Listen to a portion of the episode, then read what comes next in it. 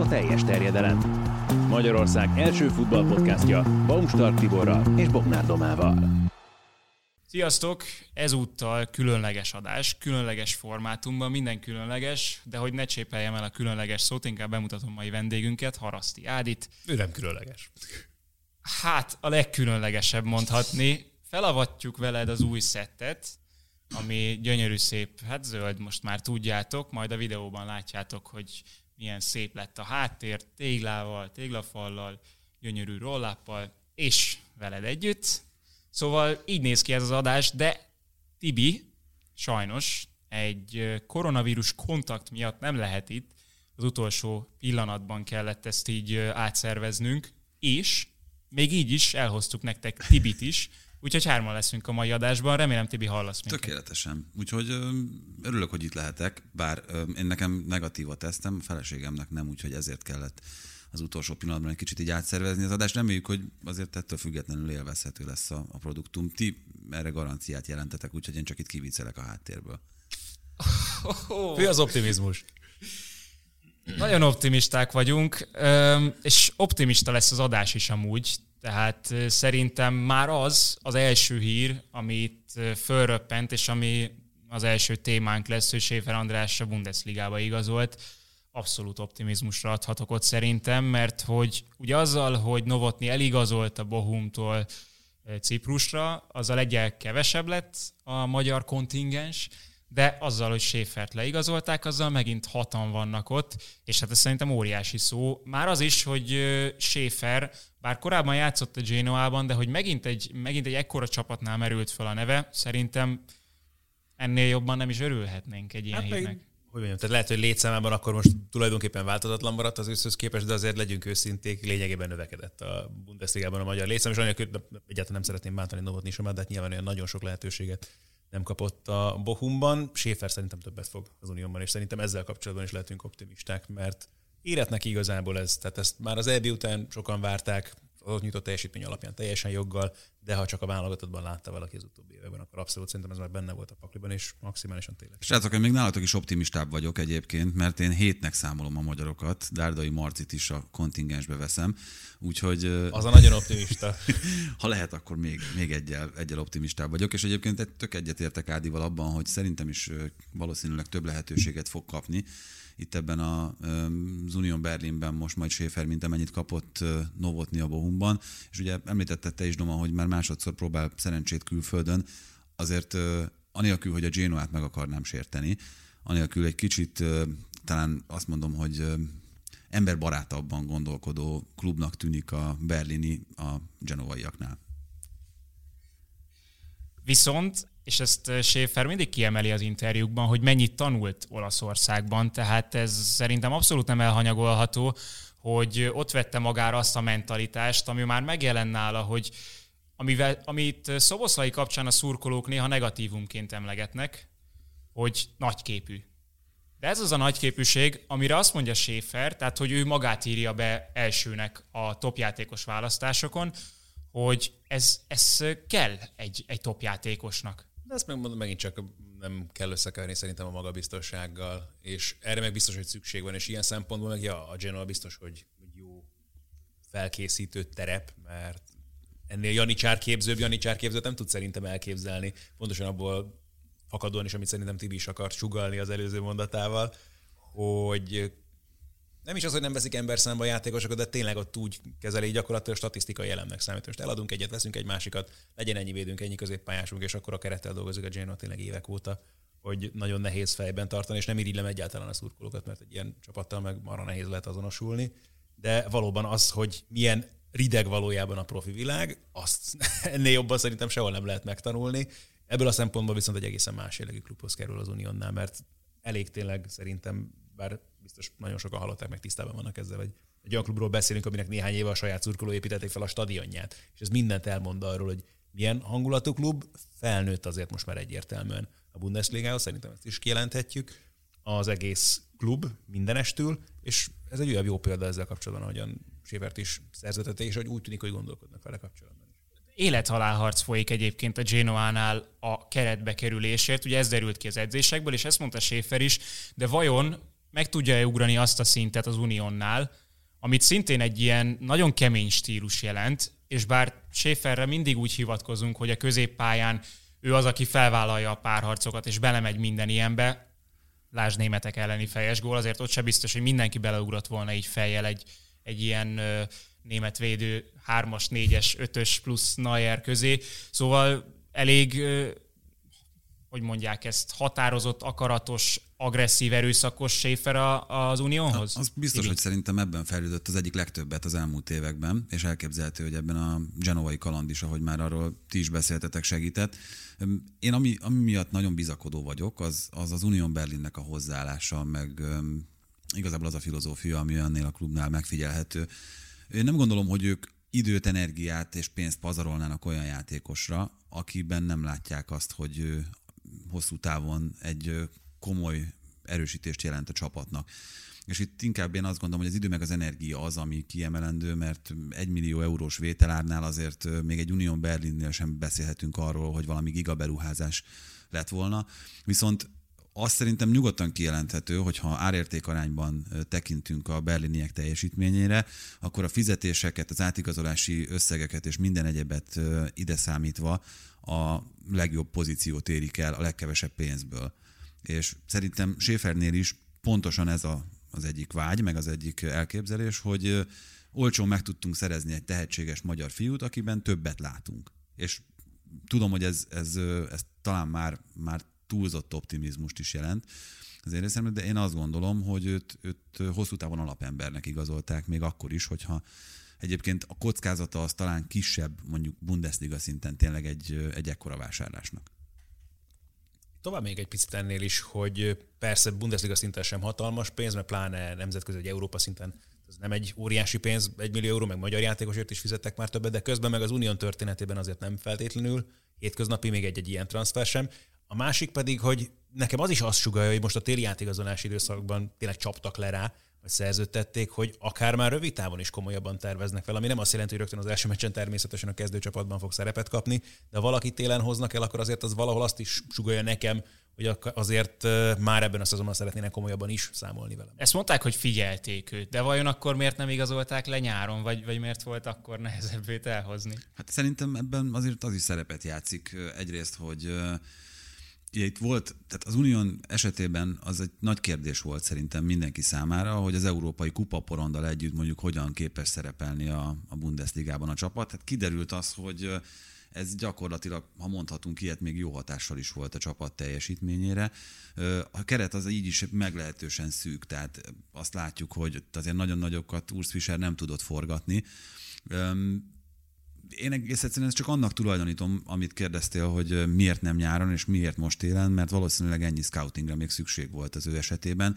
És ami nagyon fontos, és szerintem kiemelendő, hogy mennyire előre gondolkodik, mennyire jól gondolkodik ez ügyben, például Schäfer és maga az Unión Berlin is, hogy az Unión Berlin játéka az szerintem nagyon hasonlít ahhoz, amit Márko Rossi akar látni a magyar válogatottól. Nem feltétlenül látja mhm. mindig, mert az Unión Berlinnél ezt azért már csak abból is fakadóan, hogy klubcsapat és többet tudnak együtt gyakorolni, magasabb szintre fejlesztették, de például a háromvédős felállás az olyan, amivel már korábban Schäfer a válogatottnál is találkozott, és a, valószínűleg a folytatásban, meg a továbbiakban is ezt fogja tapasztalni. Tehát minden, minden szakmai alapkő szerintem adott ehhez a, ehhez a sikeres folytatáshoz, úgyhogy, úgyhogy nagyon, én nagyon örültem neki, amikor már csak a hírek elkezdtek jönni erről, hogy, hogy ez lehet a, a következő állomás, és elég gyorsan ki is derült, hogy itt ebben semmi kacsa nincs, hanem, hanem tényleg egy hosszú távú megfigyelési folyamatnak, meg egy, meg egy eredményes tárgyalásnak született ez eredményeként. Ezt akartam mondani még, hogy Schäfer Andris 22 éves csak, ugye, és azt mondták még az Unión vezetői, hogy folyamatosan monitorozták őt, és nem csak az, hogy most milyen játékos, hanem hogy mennyit fejlődött, és az is nagyon fontos volt nála, úgyhogy, úgyhogy ez is szerepet játszott az most ő Nagyon nagy kihagyott helyzetre még fel kell hívni a figyelmet, mert ugye ez az új setupnak most a része ez az asztal, de itt van az a csocsó asztal egyébként tőlünk nem messze, amivel Séfer is játszott még néhány hónappal ezelőtt, úgyhogy ez még tovább emelhette volna az adás fényét. Mekkora sztori, fejtsd ki bővebben. Nem tudom pontosan, Gabit kéne ide hívni, hogy mesélj el pontosan, hogy is nézett ki ez a, az egész, nem tudom, Én emlékszem. volt, vagy szülinap? Mindegy, az EB után voltunk már, van. és, és Kalmár Zsolt is járt a, a Nose-ban, arra emlékszem. Még nem százszázalékos állapotban. Minden esetre a Nose tulajdonosai, lehet, hogy ismeritek Gabiékat, nem tudták elsőre, hogy kik tévedtek be a helyre, aztán viszont már közös csocsózásokba is bonyolódtak. Hát a Láció Atalanta Olaszországban olyan volt, mintha a csocsóasztalon állnának a bábuk, mert az első félidőben olyan nagyon nem alakultak ki helyzetek, és szerintem egy kicsit csaróka volt most a, a várható gólokat néztem még meg a végén, 3 10 3 10 mind a két oldalon, úgyhogy azért a második félidő az tempósabb volt. Tehát ami, ami Olaszországban most a Milán Juvén is volt, ahhoz képest szerintem nem volt rossz a Láció Atalanta ö, A második, második fél fél időben, igen. Az első szegény Fülöp Laci kollégák, aki közvetítette a mérkőzést, eléggé ki volt utána. Aztán ahhoz képest egyértelmű felüdülés jelentett számára is, mert mindenki számára is szerintem a második félidő, de közben meg csalódás, mert egyébként meg mondjuk az olasz rangadók, idén, sőt nem csak a rangadók egyébként, nagyon sokszor futottunk bele egészen jó mérkőzésekbe, de tényleg a nagy meccseken meg aztán végképp, aztán az képest most meg ez a hétvége nem feltétlenül ezt hozta. Viszont ehhez hozzá kell tenni egyből, hogy mennyi hiányzója volt az Atalantának. Szári azt nyilatkozta a meccs után, hogy hát azért a Lációnak is voltak hiányzói, de hát ne felejtsük el, hogy melyik csapatnak mennyi és milyen posztokon. Ugye legalább a védelem nagyjából rendben volt az Atalantánál is, viszont ennél azért szórakoztató mérkőzést vártunk, azt hiszem te is, Tibi. Hát egyértelműen szerintem borzalom. Tehát a hétvégén voltak a legrosszabb meccsek az idei olasz bajnokságban, beleértve a Milán Juventus-t is.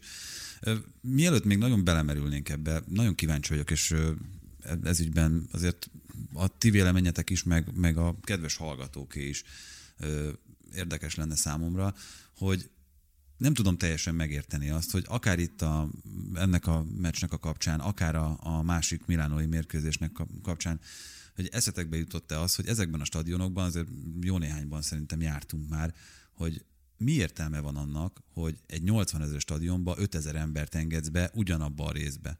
Tehát, hogy meg semmi. meg lehetne azt Ez csinálni, nonsens. csak Ez a, a- San én most nem tudom fejből mennyi, de 40 kapuja biztos, hogy van, de lehet, hogy több.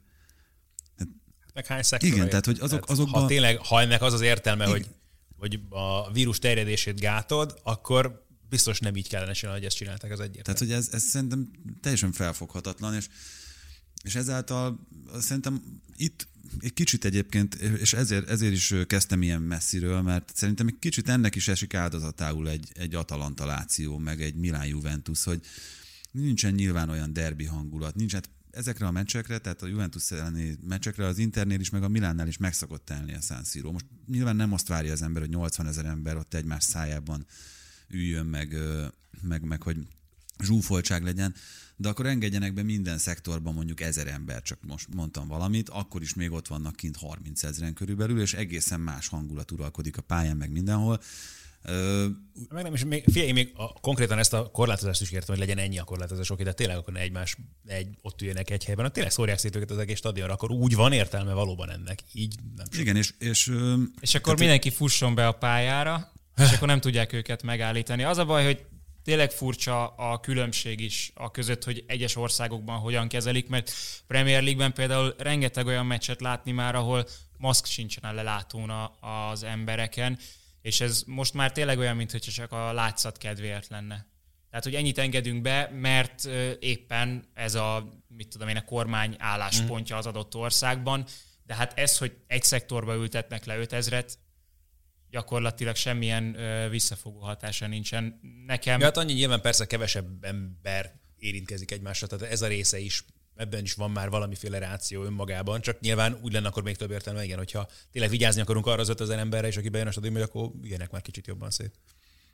Mindegy, úgyhogy én szerintem ez, ez például egy ilyen meghatározó elemként mindenképpen említendő, pont egy olyan Atalanta kapcsán, amelyiknél, amelyiknél szerintem nagyon sokat számít az, hogy milyen lelkes, meg, meg mennyire odaadó szurkoló tábora van a csapatnak, és az mi- milyen szinten megtanult együtt lélegezni a, a csapattal az elmúlt években, itt akár a nemzetközi sikerek hatására is.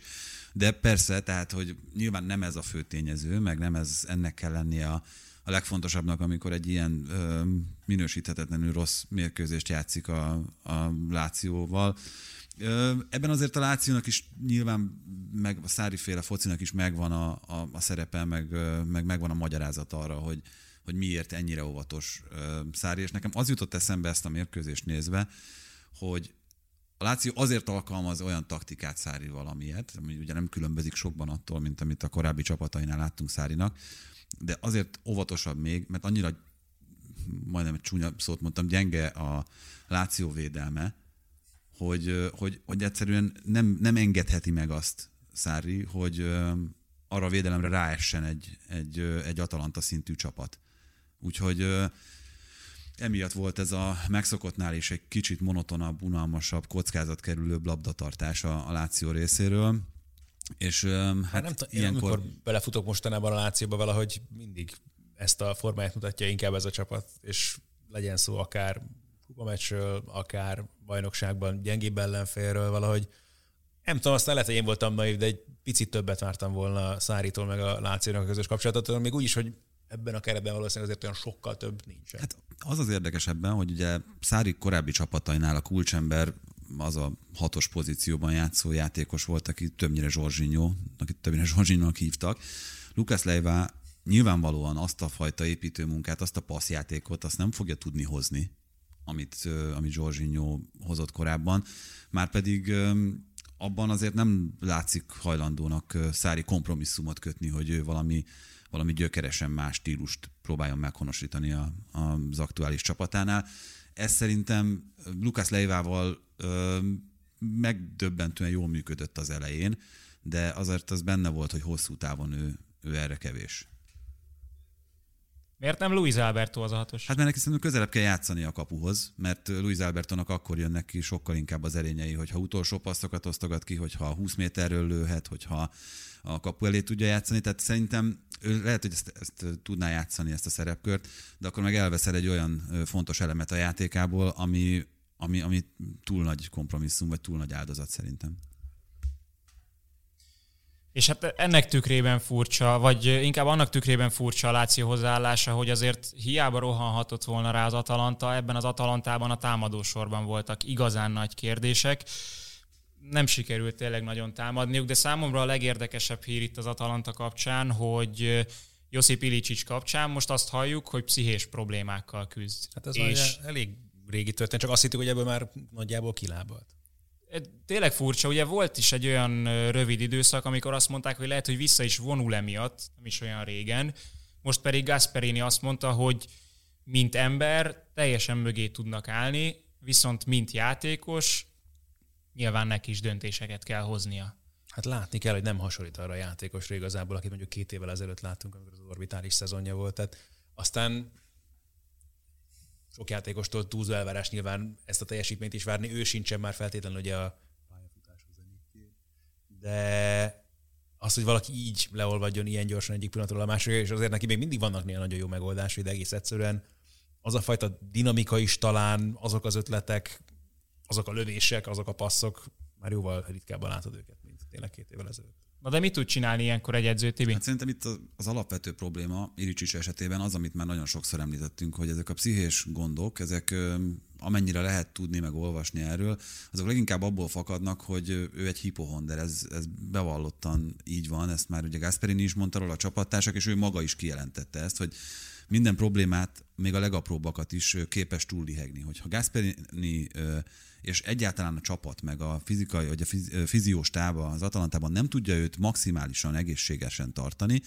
akkor abban biztosak lehetnek, hogy, hogy hozzáképzel még Ilicsics olyan dolgokat, amik esetleg ott, ott sincsenek. Tehát, hogyha ez, amit Ádi mondott, hogy volt két évvel ezelőtt ez a kiváló szezonja, az csak úgy jöhetett létre, hogy végig tudott játszani négy-öt hónapot sérülésmentesen, meg mindenfajta problémától mentesen. Ugye nagymamának becézik, vagy gúnyolják őt, kinek hogy tetszik jobban. Azért, mert ugye neki minden edzésen, minden ütés, minden becsúszás, minden sokkal jobban fáj, mint egy átlagos játékosnak. Tehát ugye azt szokták mondani róla, hogy hogyha rajta múlna, akkor legszívesebben át se öltözne edzésekre, mert annyira félti a, a saját szervezetét. Tehát szerintem ezek a negatív spirálok, amikbe ő belekerül rendszeresen, ezek pontosan ebből a pszichés problémából, meg ebből a pszichés gátból fakadnak, tehát ez, amit, amit te is mondtál az előbb, hogy ettől függetlenül vannak még jó döntései, meg látunk tőle jó dolgokat, benne van, tehát abszolút benne van a, a, az ő technikai képzettségében, az ő agyműködésében az, hogy, hogy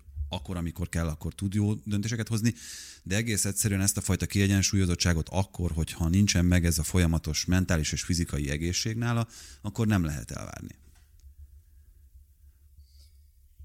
Melyik volt a rosszabb meccs, a Láció Atalanta vagy a Milán uh, Juve? Hát azért talán még a Láció Atalanta, bár Milán Juve se tett ki magáért annyira, sőt. De aztán lehet, hogy csak jobban vártam mondjuk a Milán Juve, mint a Láció Atalantát. Hát nagyon szoros a verseny, szerintem. És itt ugye megint csak visszatérnék arra, amit, a, amit az előbb már fejtegettünk, ez az 5000 néző, meg majdnem 200 euró a legolcsóbb jegy. Tehát nyilván az is egy szerintem elég embertelen kiinduló helyzet, hogy az nézhet meg egy Hát ilyen az egy erős szűrő azzal kapcsolatban, 60 000 hogy ilyen több szurkolókat fogsz pénzt a kapni a nézőtérre persze. lelátóról. Úgyhogy tehát ez, ez az egyik. A másik az, hogy ugye az olasz futball történetében először fordult elő az, hogy az Inter és a Milán hazai pályán játszott egy fordulón belül. 25 órán belül kellett volna helyrehozni valahogy a San Siro talaját. Ez nem sikerült, ugye Achilles sérülés szenvedett emiatt Ibrahimovic, meg egyébként is minden játékos panaszkodott gyakorlatilag arra, hogy, hogy minősíthetetlenül rossz volt a, a gyep. Nem ezt ért, tehát semmilyen szempontból nem ezt érdemli, se a szurkoló, sem az ember, sem a csapatok, senki, amit, amit tegnap ezen a, ezen a Milán Juventuson láttunk. Egy dolgot, ami, ami szerintem bennem a legjobban megmaradt ebből, én nem láttam még olyat, amióta alkalmazzák ezt a taktikát a sorfalaknál, hogy befekszik valaki, hogy szétlőjék az ott fekvő embert, ahogyan Zsiru tette azt az első fél időben. Tehát, hogy mit gondol, hogy átlövi a hasán, vagy, vagy, vagy, vagy ho- ho- hogyan Csak megleckézteti. Megvan, megvan az a szabadrúgás? Hát hogyan tervezte azt? Odaállt neki ballal, és tíz, Néha- izomból belelőtte az ott fekvő emberbe. Néha fölemelik a fejüket, vagy egyes testrészüket, vagy lehet, hogy a láb és az ember között még elférne. De tényleg az, az olyan, körülbelül olyan érzésem van mindig, amikor látom ezeket a játékosokat, mint gyerekkorunkban, amikor a vesztes csapat tagjai szépen odaálltak a kapuba, tudod, előre hajolva, aztán jött a lövés, tehát hogy körülbelül ugyanezt élik át ezek a játékosok, és nincsen jó döntés, most akkor forduljon arccal inkább a labda felé, az se jó, és akkor így megvárj, és akkor nem tudja, tehát tényleg nem tudom, hogy tükröt kéne magukkal, hogy jön már a labda, vagy mi van? Jó, de egyébként eddig, eddig úgy érezhette az, aki oda befeküdt, hogy biztonságban van viszonylagosan. Mert hát, Á, hát ez... hát mert, mert ugye úgyse, úgyse ha olyan Giroud hülye, van ott, akkor most már- El, nem? Tehát, hogy ez, és, és, akkor jött Giroud, és mostantól rettegésben élhetnek azok, akik befekszenek a sorfal alá. így is van ez. Biztos edzésen már gyakorolta. És ott már ki, kigurultak Jó, ott onnan az emberek. átlyukasztott egyszer. Már sikerült neki.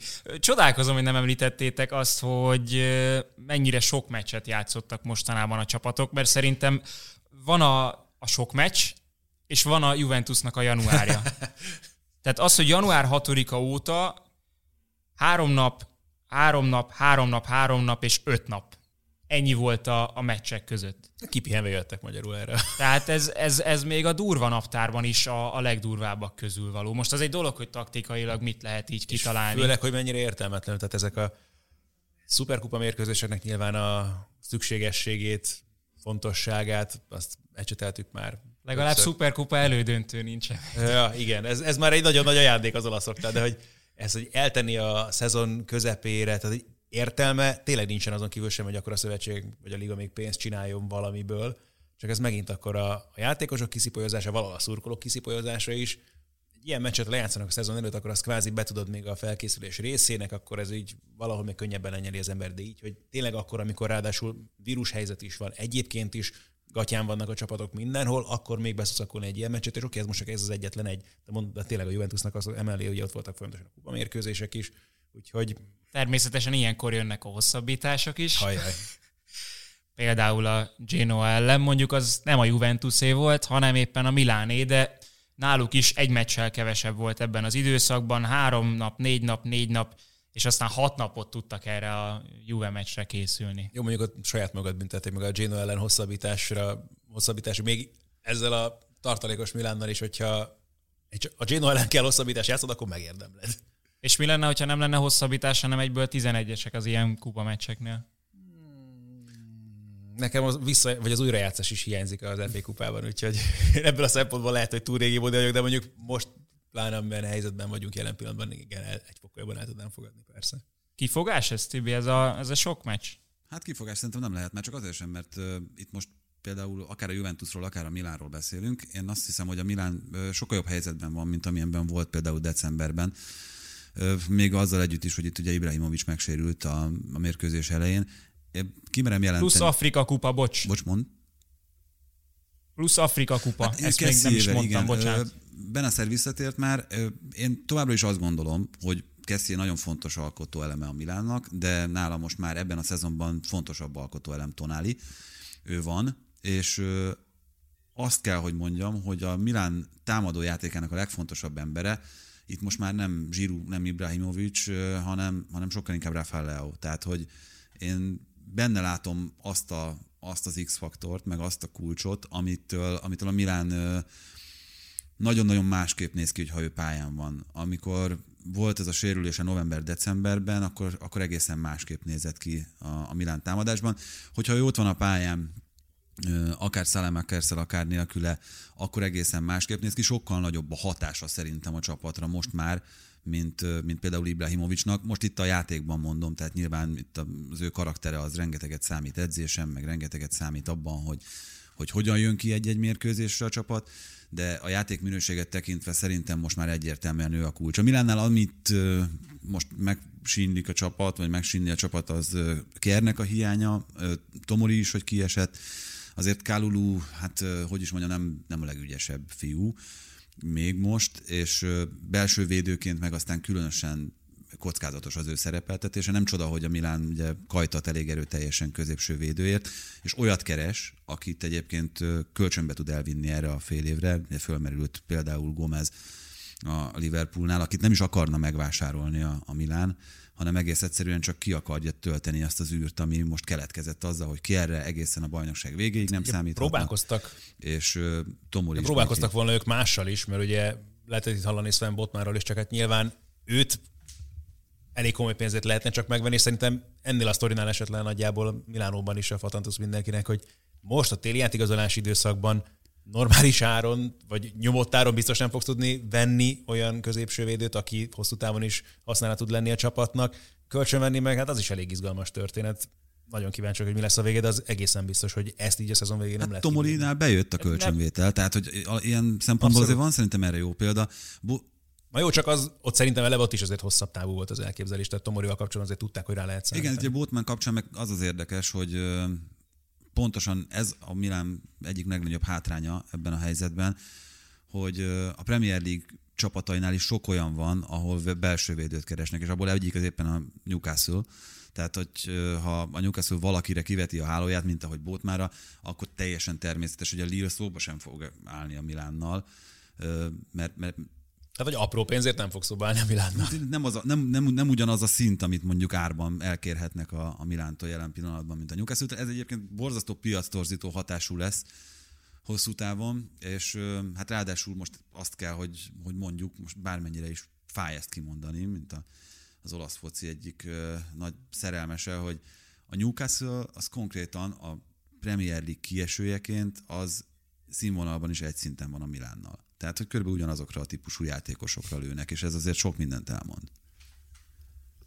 Viszont ők sokkal többet tudnak adni érte. Én a Milánnál nem hallottam ilyenről, hogy bármiféle válságtanácskozás, vagy, vagy csak simán értekezlet lenne arról, hogy milyen politikát kell most januárban folytatni. A Juventusnál viszont arról szólnak a hírek, hogy hogy most nagyon komolyan összeültek, és szeretnék eldönteni, hogy kit hozzanak, ki menjen, ki maradjon. Ugye ez a Dybala kérdés az egyik legérdekesebb, meg hát nyilván kézet pótolni kéne, vagy pótolni kéne-e? Ez a kérdés. Hát valamit nagyon kéne, mert egyébként meg az a Juventus azért az ő meccseiket is sokszor inkább fájdalmas nézni, semmint hogy valódi örömöt jelentsen. Bármilyen formában is voltak az utóbbi hetekben, meghozták az eredményeket legalább most már megint. Uh, nem tudom, tényleg nem élmény Juve meccseket nézni.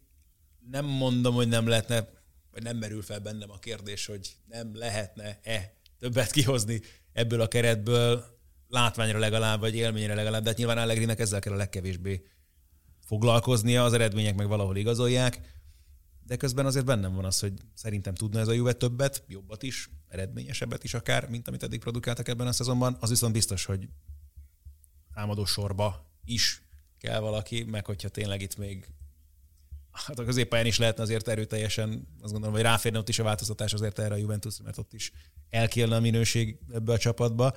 Szóval nem, nem teljesen irreális az, hogy ők most az ötödik helyen állnak a bajnokságban. Nagyon erőteljesen ér benne vagy ebből azzal BL. kapcsolatban, hogy Massimiliano Allegri ezt már direkt csinálja. Tehát, hogy ő kélyes örömét leli abban, hogy, hogy, hogy millióknak okoz szenvedést a csapata játéka által. Tehát ez a Juventus, ez már direkt játszik nézhetetlenül.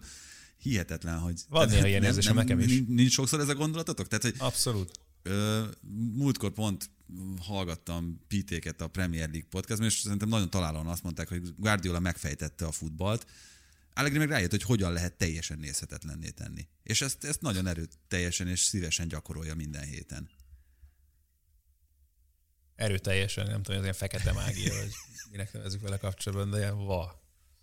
De akkor nem ők lesznek az a fekete-fehér csapat, aki nagy pénzt áldoz bárkire is. Ez Még a... akkor se, hogyha... Tehát nem is azzal van a, a gond, hogy, hogy kiket kéne leigazolni, hanem sok olyan játékos van, aki viszont ott van az ablakban, hogy, hogy most akkor nem kéne mennie. Gondolok itt Remzire, akivel Abszolút. nem tudnak mit kezdeni, gondolok itt Dibalára, akinek képtelenek a eldönteni, hogy mi, mi legyen a jövő évvel. lehet, hogy, lehet, hogy nem tudom, amit mondok ezzel kapcsolatban, de szerintem most itt megint tökéletesen ö, eljött az a pillanat, amikor meg lehet állni egy pár másodperc, és elgondolkozni azon, hogy mit ad mondjuk egy, jó sportigazgató egy csapatnak. Nézzük meg Giuseppe Marottát, hogy addig, ameddig ő volt a Juventus, nem jött be minden igazolás. Tehát, hogy azért neki sem sikerült minden, de voltak nagyon jó szerződő, nagyon jó, jól megkötött szerződések szerintem. Gondoljunk csak bele abba, hogy mióta nem ő van, vagy mióta mondjuk nem ő irányítja az átigazolás politikát, azóta hány jó igazolása volt a, Juventusnak? Weston McKennie, Ramsey, ezek közül mennyien Nem sok. jöttek be úgy, hogy, hogy, hogy tényleg működtek is volna. És nem látsz egy olyan szakmai irányvonalat, és szerintem ez az, ami a legfőbb probléma a Juventusnál, hogy nem azt nem tudod, hogy, hogy mondjuk három vagy négy játékos közül kit vegyél, azt sem tudod, hogy milyen irányvonalat szeretne vinni ez a csapat. Mert hoz ilyet is, meg, tehát hoz, hoz Delichtet, aki, aki mondjuk egy abszolút felső kategóriás védő, meg hoz Weston McKennie-t, aki a sálkéban is mondjuk egy ilyen középszar szintet tudott hozni. Tehát, hogy Mm, én McKennie-t jobban szerettem ennél ezen kívül, és Juventusban is voltak már egészen jó mérkőzések. jó, de tehát, Én szerintem nagyon benne távol van egymástól a kettő kategória. De figyelj, ha, ha egyáltalán azt nézik, hogy milyen irányba akarna haladni a Juventus, csak nézzük meg, hogy hogyan választottak edzőket az utóbbi években, és aztán hogy csavarodtak vissza Allegrire. Tehát, hogy azt mondtuk, hogy nem, akkor ezt ne. Jó, de akkor hoztak egy olyan Mauricio Szárit, akivel kapcsolatban szerintem nem sokan voltak meggyőződve, hogy ez egy jó ötlet, és hosszú távon egy nagyon beváló elképzelés lesz. Aztán odaütették Pirlót, akit meg felállítottak egy évet követően, holott ha meg valami benne volt az ő történetében egyértelműen, akkor az az, hogy egy új edzőként nem várhatjuk el tőle, hogy azonnal megváltsa a világot. Ha meg egy ilyen edzőt leütetsz a kispadra, akkor nyilván annak illet volna ennél komolyabb bizalmat adni, de eleve inkább az ötlet volt rossz ott is, hogy leütessék Pirlót. Ez minden gondnak az alapja, hogy, hogy milyen edzőt választasz. Onnantól kezdve a játékosok szerintem már így másodlagosak. Ez az csak, hogy a- amivel kezdte Tibi ugye az egészet, hogy először azt kéne eldönteni, hogy milyen irányba haladjon a csapat. Igen, ehhez igen. kellene ugye egy sportigazgató, aki aztán ehhez tud edzőt, edzőket szerződtetni adott esetben, és persze a játékosokat is, és akkor kevésbé lesz edzőre érzékeny a csapat is. Rangnikkal kapcsolatban ezt ezerszer elmondtuk már, hogy ez volt igazából ugye Lipcsében is, ha megnézitek, a legfontosabb, hogy meglegyen az a fajta játék, amit aztán, amihez tudsz edzőt is igazolni, meg amihez tudsz játékost igazolni, és akkor a kettővel nincsen ilyen jellegű Hát és probléma. akkor, akkor bocsánat, De akkor itt és ez a- visszaértünk oda, hogy most meg kell nézni az Intert, amelyik gyakorlatilag lassan kikiáltható bajnoknak a 2021-22-es szezonban. Nem csak azért, mert hogy most négy ponttal vezet, még egy mérkőzéssel kevesebbet játszva is, hanem azért, mert olyan szinten van rendben minden annál a csapatnál, itt igazolásokat, meg szakmai munkát tekintve, hogy az, az, az tényleg az, az ember elámul azon, hogy, hogy hogy működik egy Jacko, hogy az a Csálhánolú, aki, aki azért szerintem az én szememben nem egy, nem egy feltétlenül top játékos. Akkor működik jól, hogyha egy olyan rendszerben használják őt, amiben, amihez ő alkalmas. Nagyon nagy a valószínűsége annak, hogy ha Antonio Conte maradt volna az Inter edzője, akkor Csáhanolú nem lett volna kezdőjátékos ebben az Interben, és mondjuk alapember meg aztán végképp nem, de az látszik, hogy Inzaghi tökéletesen tudja őt használni. Látszik az, hogy eladták a világ egyik legjobb centerét, odaigazolták Jackót, aki tökéletesen megoldja ezt a feladatot. Elment Hakimi, jött Dumfries, aki egyelőre még azért nem alapember, de azokra a feladatokra, amire Inzegi akarja őt használni, azokra tökéletesen alkalmas. És akkor megint, hogyha utána nézzünk, akkor megint ugyanazt látjuk, hogy ott van az az ember, aki ugyanezt megcsinálta előtte a juventus meg a maga szintjén megcsinálta ugyanezt a Sampdoriával. Hát azt a Sampdoriát ö, Marotta bajnokok ligája selejtezőig vitte. Tehát, hogy én, én, én az ő zseni. Ebben most érdemes belegondolni, látva ennek a Sampdoriának néha szintén nem éppen szemednyörködtető játékát. Viszont ha már irányvonalak és, és ö, komoly elképzelések, volt az Ajaxnak egy 2019-es majdnem BL döntős csapata, amelyből ugye a legnagyobb sztárok mondhatjuk, hogy eligazoltak. Ott volt Delikt, aki elment a Juventushoz. Mondhatjuk, hogy valamennyire a világ elitbe tartozik, mégsem úgy váltotta be a reményeket, hogy ő a világ legjobb középhátvédjei között legyen, akár most jelen mm. pillanatban is. Ott volt Frankie de Jong, aki lehet, hogy a Barcelona rossz menedzsmentjének esett áldozatul, de most Savinál is kegyvesztetté válik, úgy, hogy Savinál ki lett jelölve egy, egy határozott irányvonal, és mondom ezt annak ellenére is, hogy tegnap lőtt egy, egy győztes gólt az Alaves ellen. Ott volt még abban a csapatban Donny van de Beek, aki lehet, hogy ott sem volt mindig kezdő, de hogy de ott kezdő. alapembere volt annak a keretnek, az egészen biztos. Egyáltalán nem találta meg a helyét a Manchester Unitedben, és ott volt Hakim Ziyech, aki viszont tényleg alapembere volt annak a csapatnak, és úgy tűnik, minthogyha neki is kellene az a feltétlen bizalom, amit szerintem a többi játékosnak is nagyon-nagyon kell, és egy kicsit idegenül mozognak más környezetben. Zies most megkapta ezt a bizalmat a Chelsea-nél, és él is vele. Ez érdekes, Tibi szokta mindig emlegetni az ajax kapcsolatban, ugye azt a fajta mentalitást, amit elsajátítanak nagyon fiatalon a játékosok, 16-17 évesen is már egy abszolút ez a kiha én nem, és nagyon nagy királyok vagyunk, és senki sem tud nekünk ellenállni. És aztán ehhez képest meg lehet, hogy ezek a játékosok megérkeznek egy másik klubba, ami aztán pláne tényleg már az igazi elit szintet jelenti, akkor egy kicsit fejbe csapja őket a valóság, és mint hogyha valami ilyesmit látnánk akár delikten. Hát Van de az teljes rejtő, hogy mi a fene történik Manchesterben, azt szerintem ember nem érti. Frankie de meg megint egy másik sztori, aki tényleg éppen csak kapus meg centert nem játszott szerintem, amióta Barcelonában van. Zies, fú, eltalált azt a labdát elég teljesen tegnap. Azért neki is megvoltak a maga a hullámvölgye, amióta Londonban van. Hát sőt, az egész londoni tartózkodása egy, egy hullámvölgy eddig, és most jön ki a völgyből, vagy, vagy ez, ez csak ilyen átmeneti? Hú, Zies egy nagyon-nagyon érdekes karakter szerintem és borzasztó nehéz lehet edzőként mit kezdeni vele. Nem csak azért, mert egyébként is egy viszonylag azért nehezen kezelhető játékosnak tűnik, amit például itt ugye a marokkói válogatottal folytatott vitája is szerintem felszínre hoz, hanem azért, mert az ő játéka az, az, az nagyon direkt, az nagyon erősen kockázatvállaló, és többek között én úgy tudom, hogy nagyon sok csapatnál fontolgatták annak idején a, a szerződtetését, és a legtöbb helyen ez azon bukott meg, hogy az ő játékában rejlő rizikót azt nem feltétlenül akarta fölvállalni ö, mindenki. Frank Lampard volt állítólag az, aki azt mondta annak idején a Chelsea-be szerződésekor, hogy neki, neki kell egy ilyen típusú játékos. Kicsit szerintem lehet hasonlítani Bruno Fernandeshez az ő játékát, hogy nagyon-nagyon sok plusz van benne. Nagyon-nagyon sok olyan paszt, indítást, lövést bevállal, amit, amit más játékos nem. Hogyha e köré tudod úgy építeni a csapatot, a rendszert, hogy, hogy ezeket valahogy kigerebjézze, ezeket kisimítsa, ezeket, a, ezeket az egyébként okozott labdavesztéseket, hibákat, rizikókat, akkor szerintem ő egy nagyon-nagyon hasznos futbalista, hogyha mondjuk például nincsen felkészülve egy csapat a kontrák levédekezésére, akkor, akkor, akkor Ziyech nem szabad a pályán hagyni, mert nála mindig benne van az, hogy labdát veszít esetleg egy támadás közben, vagy felelőtlen dolgokat csinál. Viszont pont a tegnapi mérkőzés árulkodott arról, hogy amúgy meg milyen zseniális képességei vannak ennek a srácnak, meg hogyha az a bal lába elsül, akkor, akkor mikre képes. Kérdés az, hogy ezért felvállalod-e azt a kockázatot, ami benne rejlik, és én azt gondolom, hogy most azért vállalja föl a kockázatot Thomas Tuchel, aki alapvetően ebben azért, azért hát pragmatikusabb megközelítésű, mert nincs más. Tehát, hogy most jelen pillanatban ez, ez, ez, ez a lehetőség adódik, de abban azért nem lennék teljesen biztos, hogy ebben a Chelsea-ben mindenki egészséges és mindenki formában van, akkor Ziyechnek helye van ott a kezdő 11-ben. Abszolút, szerintem sem.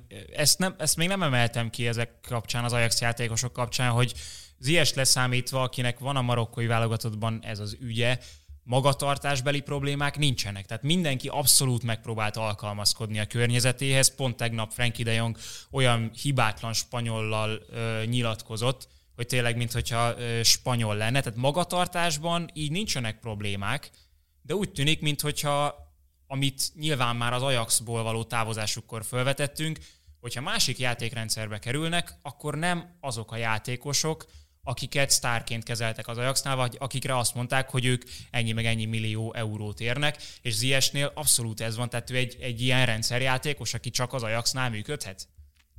Ebben nem vagyok biztos, mert az, látjuk, hogy tud ő működni. Vagy ez a gól volt a bizonyítéka, hogy amúgy megvannak a kvalitások minden egyébhez? Meg szerintem ezzel kapcsolatban sem volt vele kapcsolatban szerintem kétségünk, vagy nem tűnt el ez belőle, meg azért voltak neki már korábban is emlékezetes megoldásai a Chelsea-nél is.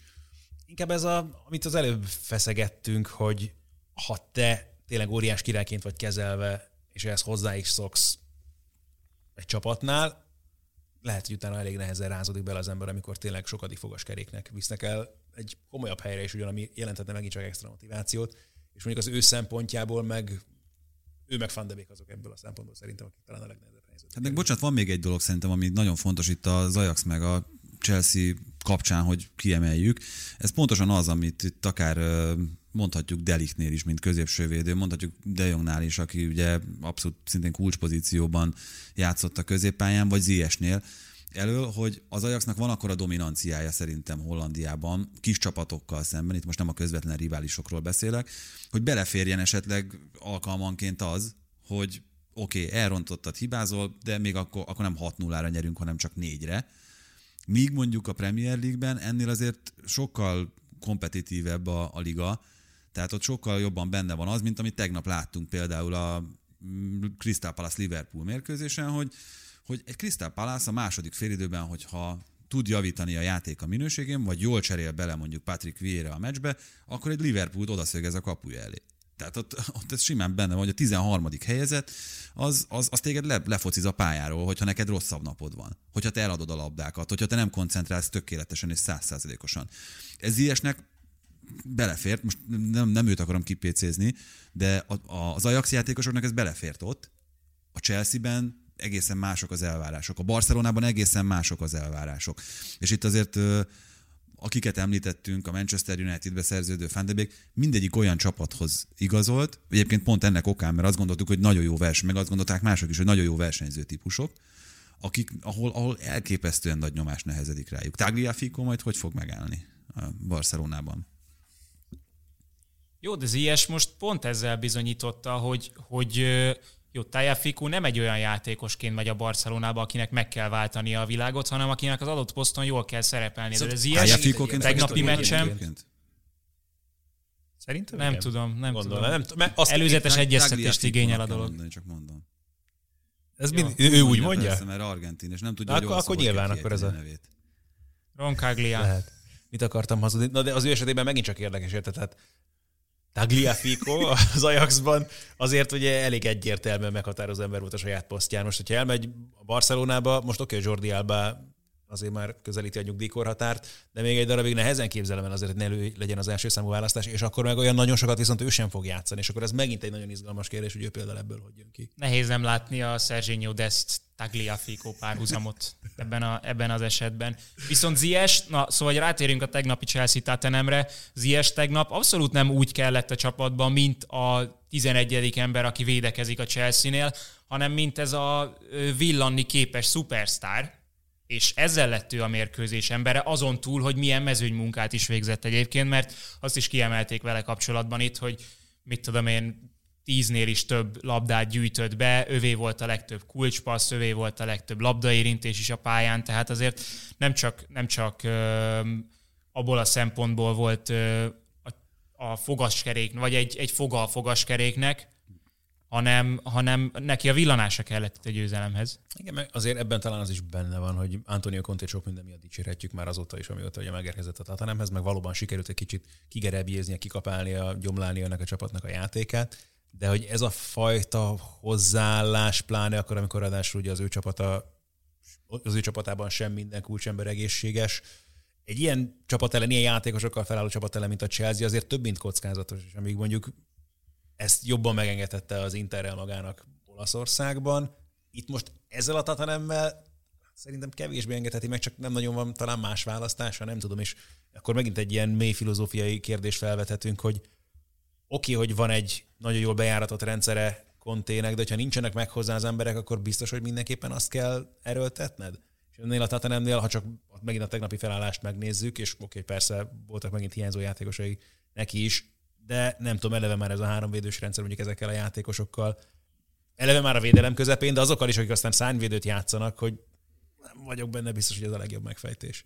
Hát szerintem döbbenetes, hogy, hogy um, úgy röpködnek a nevek itt, mint a Harry Potterben a, a bagolyposta. Tehát, hogy Los Elso-t, Endonbelét, Bergwijn-t elengedik egy héten belül, és akkor ki lehet cserélni a teljes keretet. Hát ez azért nem így megy. Hát nem így megy, de nem tudom, tehát amikor megláttam a tegnapi összeállítását a Spursnek, akkor, akkor az jutott eszembe, amit mindig mondunk itt a podcastban is, hogy sajnos, vagy szerencsére nem tudjuk azt, hogy pontosan milyen adatokból dolgozik egy, egy edző, meg milyen megérzésekből uh, indul ki akkor, amikor, amikor jelöl egy kezdőcsapatot egy, egy akár egy ilyen rangadóra, mint amilyen a Chelsea elleni volt.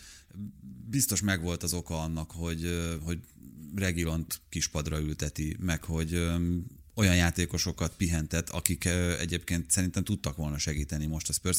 Kicsit olyan érzésem volt, mint hogyha Conte gondolkodott, hogy hát rohadt sok meccsünk van, mert ott vannak az elhalasztott meccsek, meg minden. Mondjuk most pont ugye jön ez a nagyjából másfél hetes pihenő klubszinten, hogy melyiket engedjük el, és akkor a, a Chelsea-re esett a választás, mert ez volt szerintem a leggyengébb kezdőcsapat, amit, amit Conte kijelölt azóta, hogy ott van a Tottenhamnél kényszerű okokból is, mert azért mondom, hogy biztos, hogy voltak olyan információk, amik rendelkezésére álltak, akár erőléti, akár egyéb tekintetben, amiből, amiből ezt kisakkozta, de hát, hát azért, azért mondjuk ez a két szélsővédő, akit, akit játszatott, hát fogalmazunk úgy, hogy, hogy még a Tottenhamnél sem képviseli a, az elitet. És akkor, hogyha ráadásul nincsen szonod, ki tudsz hagyni Lukász Murát a csapatból? Hát Bergwijn ez, ez, a, ez a két hosszabbításban szerzett góllal megteremtette az esélyt magának, hogy, hogy, hogy megmutassa, hogy miért őt nem, nem őt kell játszatni ebben a pozícióban kezdőként.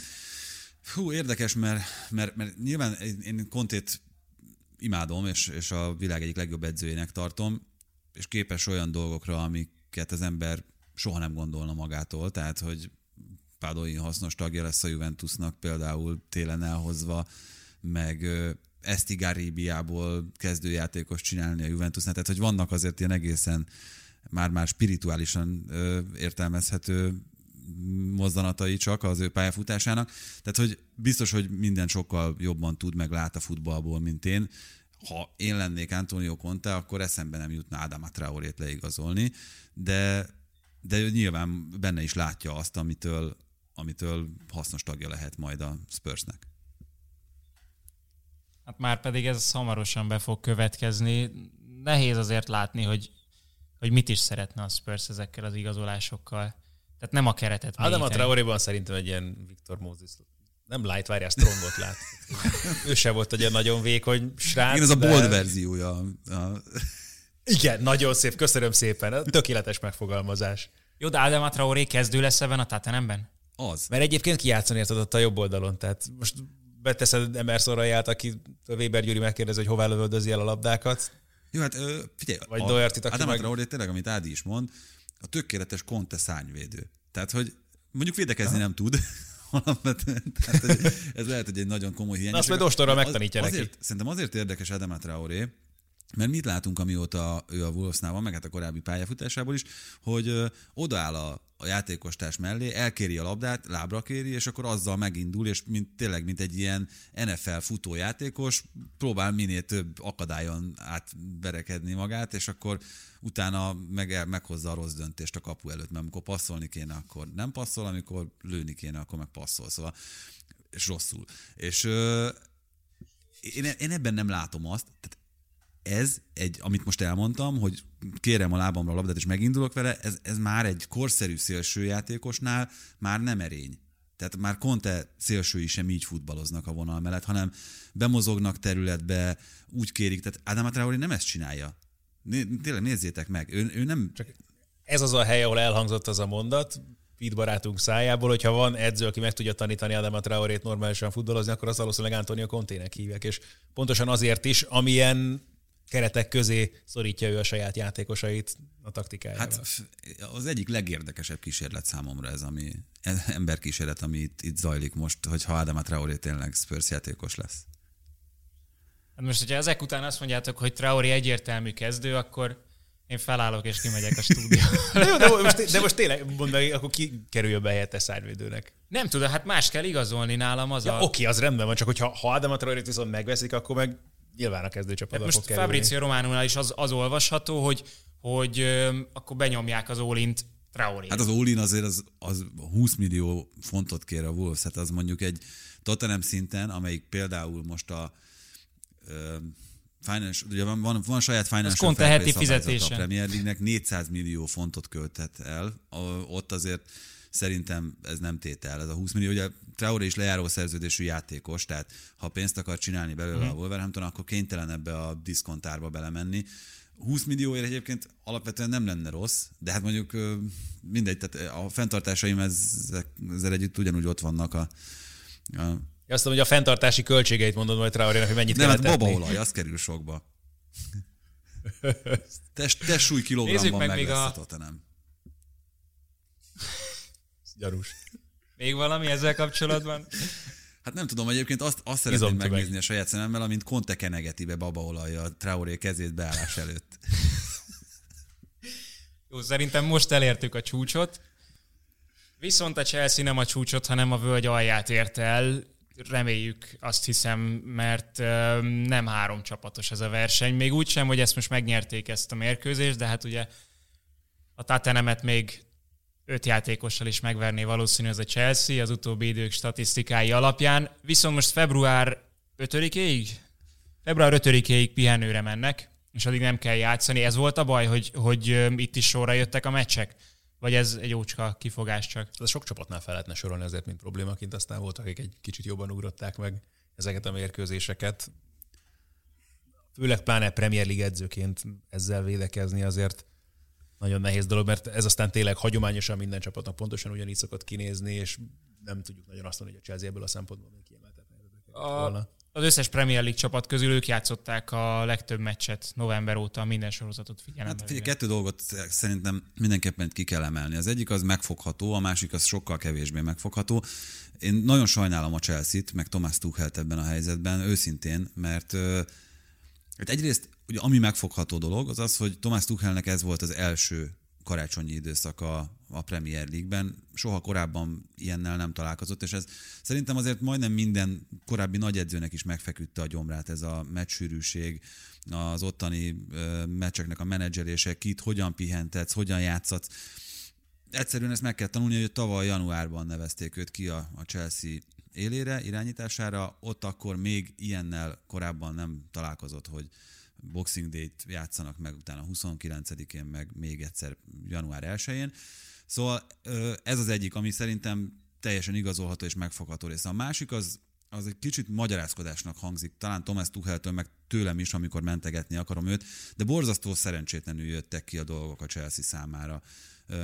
Sokkal több van ebben a csapatban, azt szerintem kétségtelen is mindannyian egyet is értetek ezzel, de ahogyan Lukaku megfertőződött, megsérült, ahogyan kiesett először Ben Chilwell, aztán Reece James, ahogyan alakult a csapatnak a sorsolása, a mérkőzés sűrűsége, amilyen ellenfelek jöttek velük szemben, amilyen kellemetlen ö, csapatokkal kellett találkozniuk e-, ezekben az időkben, azok mind abba az irányba terelték az embernek a gondolatait, meg a, meg a tudatát, hogy itt valami gond van ennél a chelsea miközben szerintem nincsen gond alapvetően, mert van egy tök jó alapjátéka a csapatnak, vannak kiváló játékosai, mint ahogy Ziesről is beszéltünk, Lukakut is nyugodtan ebbe a sorba illeszthetjük, Rüdiger élete formájában játszik, amikor van Mendi, akkor fantasztikusan teljesít a kapuban, szóval, szóval minden, minden megvan, minden adott ennél a Chelsea-nél, itt, amiket itt most elsoroltam, sorsolás, sérülések, fertőzések, stb., azoknál majdnem mindig a lehető legbalszerencsésebb szenárió jött be a Chelsea-nél.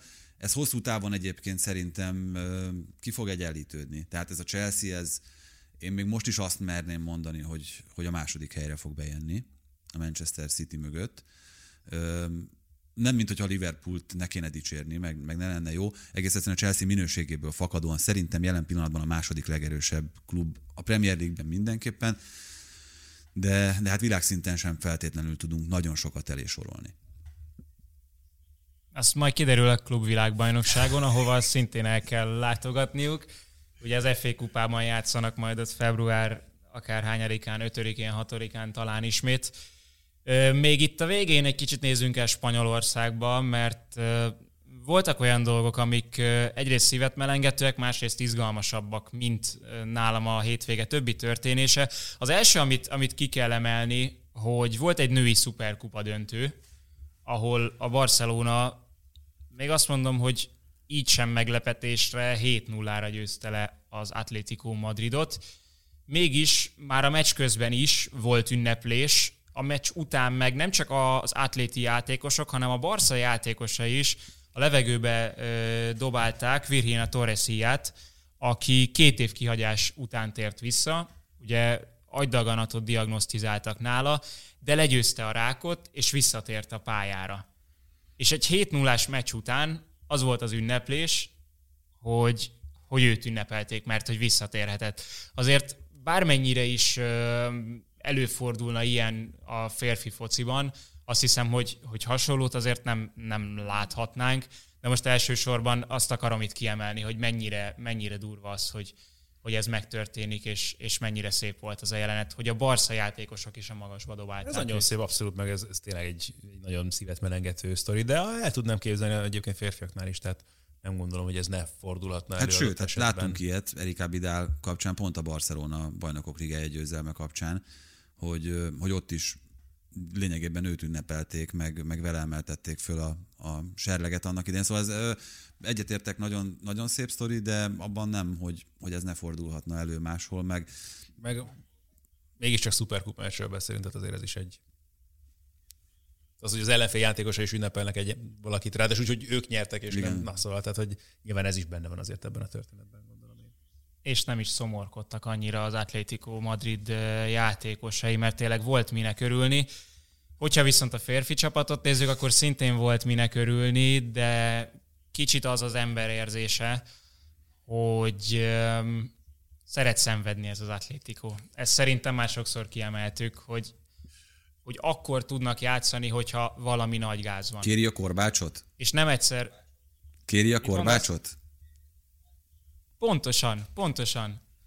Ez, ez a klubnak a, a lényege, hogy, hogy ők az alárendeltek, és, és abban a helyzetben él igazán, de a klubnak a, a filozófiáját jelen pillanatban Diego Simeone határozza meg, és ő is ilyenkor szeret igazán élni, mert ilyenkor tudod motiválni a játékosaidat azzal, hogy nézd meg, az a Valencia szétrugdosott minket az első félidőben, nem játszik jobban, mint mi, mert nem jobbak a játékosai, na menjünk ki a második félidőben, és szedjük őket szét, és aztán, hogyha egy gól megvan, akkor onnantól meg van mibe kapaszkodni, úgyhogy van mögötted melletted 30 ezer atlétikó fanatikus, és ugyan, vagy hasonló volt a Porto meccs, csak akkor ott ugye nem hazai pályán ö, tudták kiharcolni a továbbjutást, hogy hiába rossz a játék, imádják az ilyen helyzeteket, ahol Simeone az őrületig tudja spanolni a, a játékosait, de jobb lesz ettől egy csapatnak a, a játéka, vagy ez, vagy ez, ez ilyen egyszeri alkalom? Ezt, meddig tud ezt tartani, ebben ez az igazán izgalmas kérdés. Tehát, hogy ez néhány alkalommal tud működni, csak közben látod, és elég a táblázatra nézni mondjuk a spanyol bajnokságban ezzel kapcsolatban szerintem az Atletikóhoz, hogy ez nem tud önmagában folyamatosan komoly eredményeket szállítani, és azért az Atletikonál meg hozzászoktak az utóbbi években, hogy ennél igenis komolyabb eredményeket produkál ez a csapat. Az a furcsa számomra, mm, nem tudom ki mondta a stúdióban, hogy Diego Simeone nála top három edző a világon. De vajon top három edző-e úgy, hogy ebben a motiválásban, ebben tényleg én szerintem nincsen nála jobb. Tehát még mondhatnátok Loppot is, én azt mondom, hogy Diego Simeone a legjobb motivátor, és ezt már annyiszor bizonyította, hogy, hogy amennyiszer egyik másik edző sem. Viszont az, hogy ilyen játékos kerettel, ami talán a legerősebb Spanyolországban, nyilván a Real Madrid állhat vagy kellhet versenyre velük, nem tud úgy stabilan teljesíteni minden mérkőzésen, hogy a bajnokságban nem az, hogy a bajnoki címért küzdjön, hanem hogy a top 4-ben stabilan ott legyen. Atletico Madrid keret erősebb lenne a Real Madrid. Ha megnézed a posztokat, abszolút, abszolút ö, ott van versenyre kell. Ha Luis Suárezre meg Antoine Griezmannra nézek, nem a három-négy évvel ezelőtt jön maguk jut eszembe. Griezmannnal kapcsolatban sajnos már a tavalyi inkább. Suárezzel kapcsolatban sem biztos, hogy akár még csak a tavalyi is, és akkor szerintem már egy nagyon fontos pozícióban lehet, hogy elbukott. De pont ez az, hogy a keretmélység viszont megvan, tehát hogy annyiszor estek már ki játékosok, Suárez is volt sérült, ott van mögötte Griezmann, lehet Joao Félix-el, Korreával, Mateus Kunyával, hát Ez a vicc, hogyha a, Zso, még hogyha a Joao Félix-el, meg Korreával, sőt, még lassan most már Kunyával is, még lehet, hogy jobban is néz ki az Atletico Madrid néha. És akkor Hát akkor mint Suárezzel, az biztos, Isten éltesse egyébként Luis Suárez, ma 35 éves. És nem véletlenül mondtam a múltkor, hogy Modric ugye 36, Iniesta most 37, teljesen máshogy néznek ki a játékosok ebben a korban.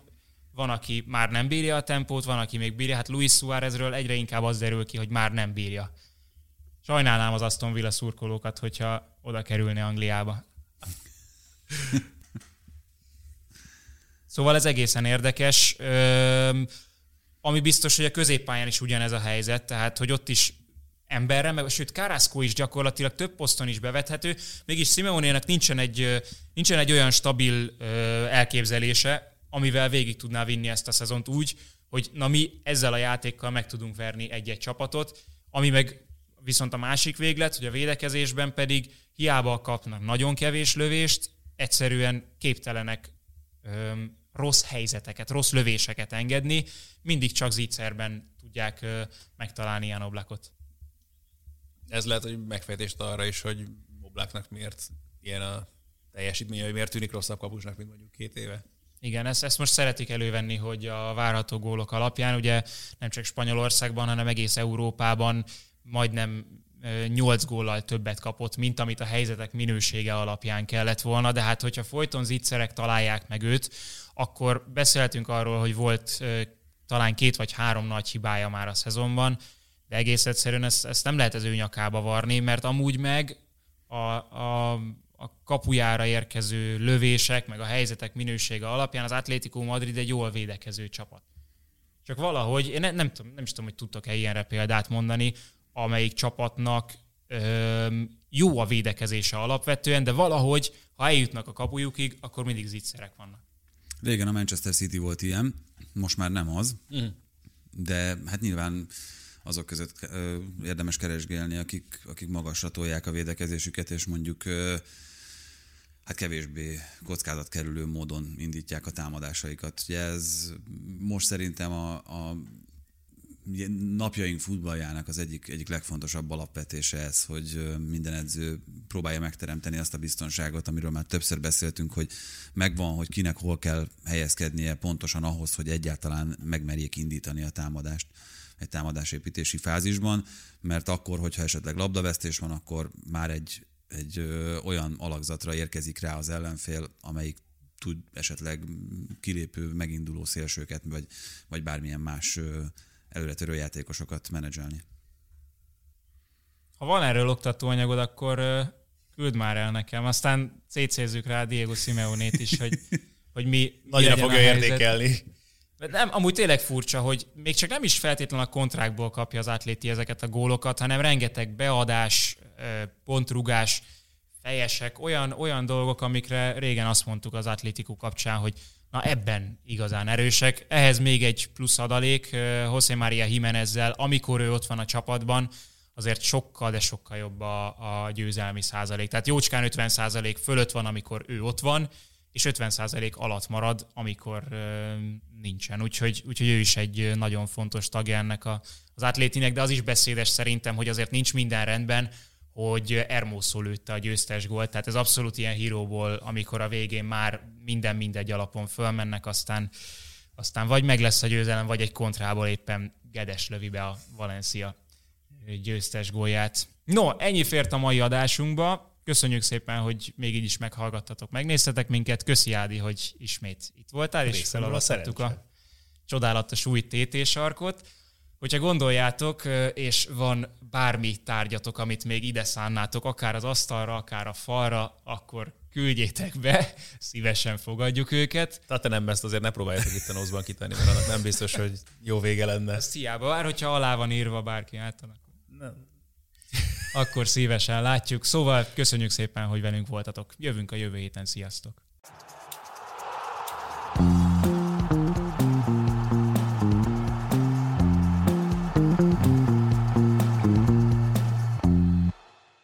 Ha más podcastekre is kíváncsi vagy, hallgassd meg a Béton műsor ajánlóját. El tudod képzelni, hogy a podcastet, amit éppen most hallgattál, fél év múlva már a mesterséges intelligencia generálja? Mi sem. De ha érdekel, eljötte már a gépek lázadása. Hallgass bele az Embertelen podcastbe. Orsós Lajos vagyok, a műsor házigazdája. Egyelőre még élőben. Egyelőre. Fedezzük fel együtt, hogyan ismerkedik, randizik, mesél és vitatkozik Betty és Péter, két teljesen mesterséges intelligencia. Lajos, a podcast címét mond még egyszer, Léci. Oké. Okay. Embertelen podcast.